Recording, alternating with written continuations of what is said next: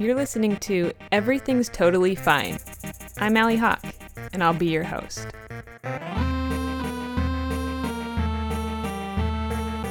Each episode, we feature people who share stories about their lives. These aren't just any stories, they're the worst moments of their lives.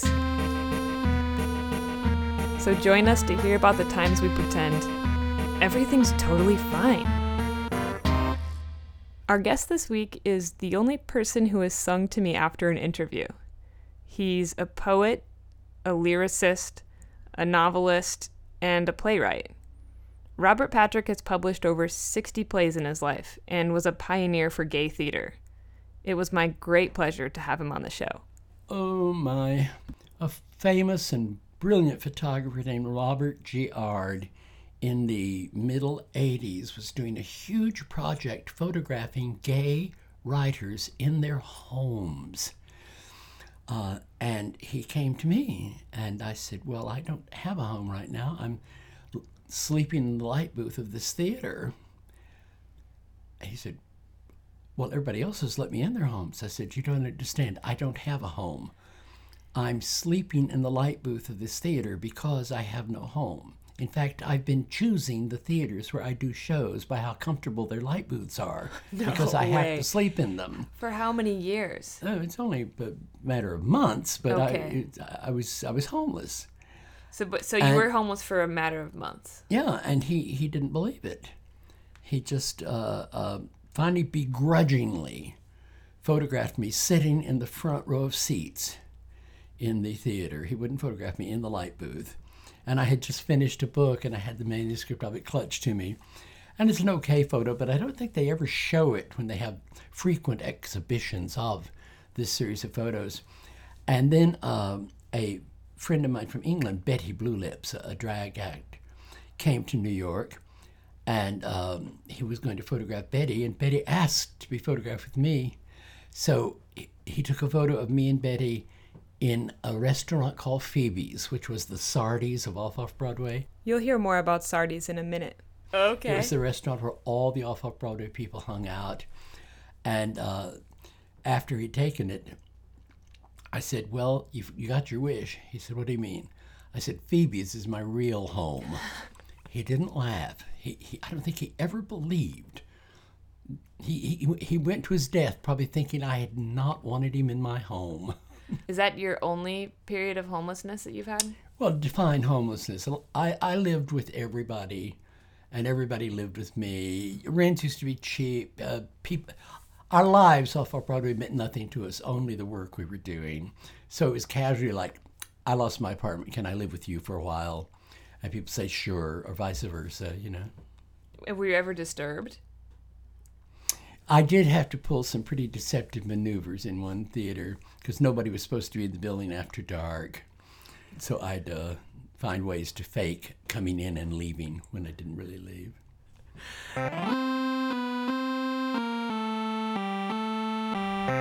In 1975, I had a Broadway play. And all my off off Broadway friends came up to see it and just walked away unable to believe that silly old Bob was a Broadway playwright. And one, So, espe- so yes. So you're saying you had a you had a play on Broadway, yes. right? That's Should I start over? no, but I haven't met someone who has had a play on Bo- Broadway. 40 years ago, darling. This is how Bob talks about himself.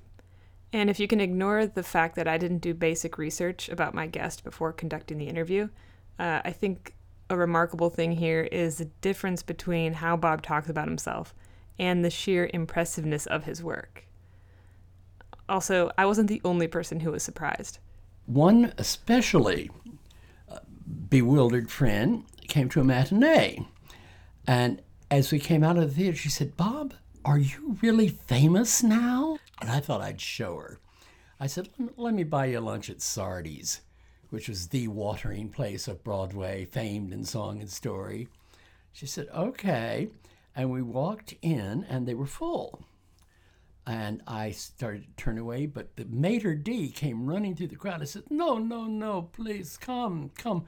For you, always a table. And my friend looked at me in awe. And the minute he snapped his fingers at the waiter and said, Here, a table for Mr. Stoppard. Did you take the table? Yeah. but I lost my godlike status with my friends. So, I like having input into the clothes I'm going to wear. And there's this athletic apparel company that lets you go on their website and vote for what you want the style of your clothing to look like. And if it wins, then it gets made. They already have an awesome lineup of a bunch of other athletic apparel. And if you use a promo code ETF Show, you'll get 10% off your order and free shipping. That's ursportswear.com. All right. This this my play Kennedy's Children was a huge hit in London in the back room of a bar in Islington, the King's Head. There was a bar up front and then in the back a showroom. And what year did this? This was 1975. They the theater was about to go bankrupt and they thought nobody would like my play, but they thought they might as well close with a play they liked. So they actually went to the expense of flying me over to England. And they let me sleep in a room that they used to store coal and potatoes in. And to earn my keep, they let me tend bar. Wow. And they put my show on in the back. It was an enormous overnight hit. The morning after it opened, I signed contracts for its translation into 60 languages. I was in all the papers. I was the Cinderella, you know, sleeping in a coal bin, but with an international hit. And it, um, I, I, I may have let it go to my head a little. Among the people, oh, they let me be doorman at the theater. That seems to be my natural role in any theater I go to. So I was doorman, and the, the play was in two acts. So one night, Director Lindsay Anderson and playwright John Osborne came. And they sat at a table together and they laughed and jeered and talked and smoked cigars and ordered drinks during the first act and were a great disturbance. And I went on and told the manager of the theater, and he said, Oh, that's that's Osborne and Anderson. They do that everywhere. They're famous teams. They're sort of beloved pests. Well, I didn't beloved them. They were interrupting my show, and people had paid to see my show. Mm-hmm. So at intermission, I opened the doors and let everybody out and I let everybody else back in for the second act, and I closed the doors on Messrs. Anderson and Osborne. And this had never been done to them before, and they were irate. You know, they thought they had the right to, to be disturbances, and I kicked them out of the theater. Mm-hmm. Well, that would have been that.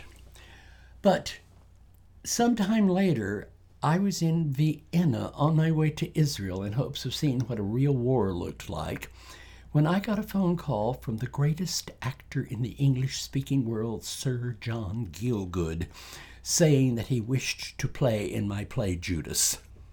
Sir John Gielgud doing my play. So he asked if I would mind dropping by his dressing room to discuss uh, arranging an American tour. Well, forget Israel. I flew right back to London, went to his dressing room. It was a glowing half hour with him as we talked about a possible producer. We agreed on the producer in New York for an American tour, ending in New York and then going to London. Neither of us having any doubt that to play with him and it would be a tremendous hit. So um, I went to uh, America to discuss it with the producer Richard Barr, and then we suddenly got word that Sir John was unavailable because he had taken a movie called Arthur, for which he got an Oscar. Only after his death, when his diaries were published, did we learn that he had taken the play to the great director Lindsay Anderson, who had apparently gotten his revenge on me for kicking him out of the second act of Kennedy's Children by telling Sir John not to do the play.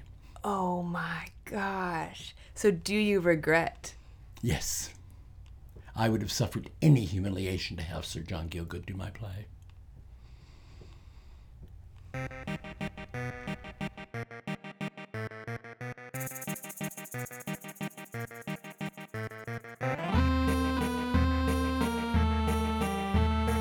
So, UR Sportswear is about to come out with an awesome new pair of shorts for rock climbing, and they're aptly named the Just Rock version 2. and you can get those shorts when they come out for 10% off if you use the promo code ETFShow when you check out.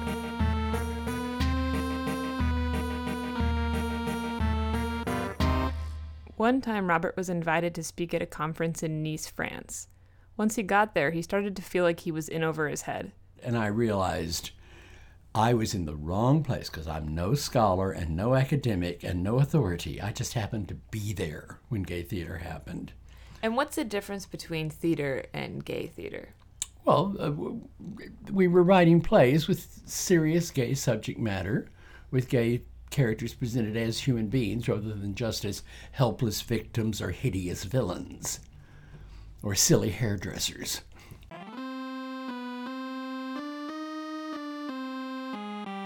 One of these such plays Robert wrote in the late 60s. It was called Mercy Drop, and it dealt with issues like the draft. And the war and uh, sex, gender identity, and the audience just applauded their hands off and came back again and again. And it was just the, the, the underground smash of that year. Well, 10 years later, I was working with a really terrific troupe that had really great people in it mm-hmm. for Mercy Drop, and I said, let's, let's revive this. And I put it on, and it was, if anything, a better production. And it made no sense at all. The issues that the writers and performers had tapped into 10 years earlier no longer applied. So the references fell flat. And ironically, I and this company called the Fourth E had been doing shows, each more successful than the last. So for this, we drew full houses and standing room.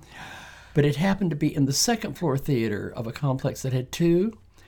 And the show downstairs started with a requiem ritual thing, and they asked that we not have applause after my show upstairs because the, the sound would, would ruin theirs.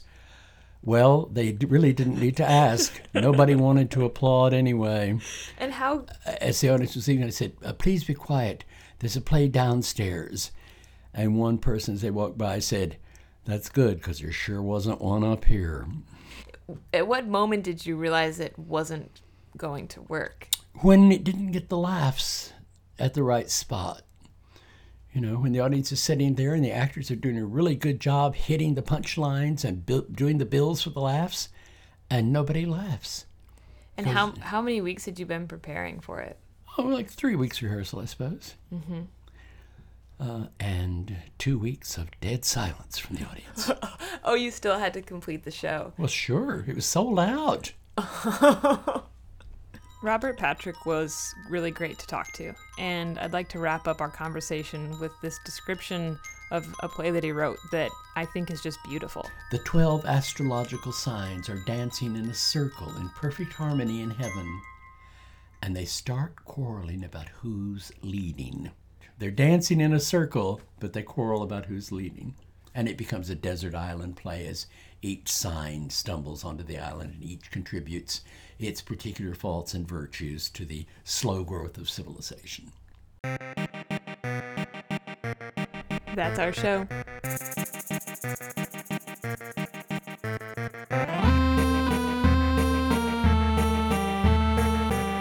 Theme music by Danny Janino and art by Jen Hamilton. Special thanks this week to UR Sportswear. Go to ursportswear.com and use the code ETFSHOW.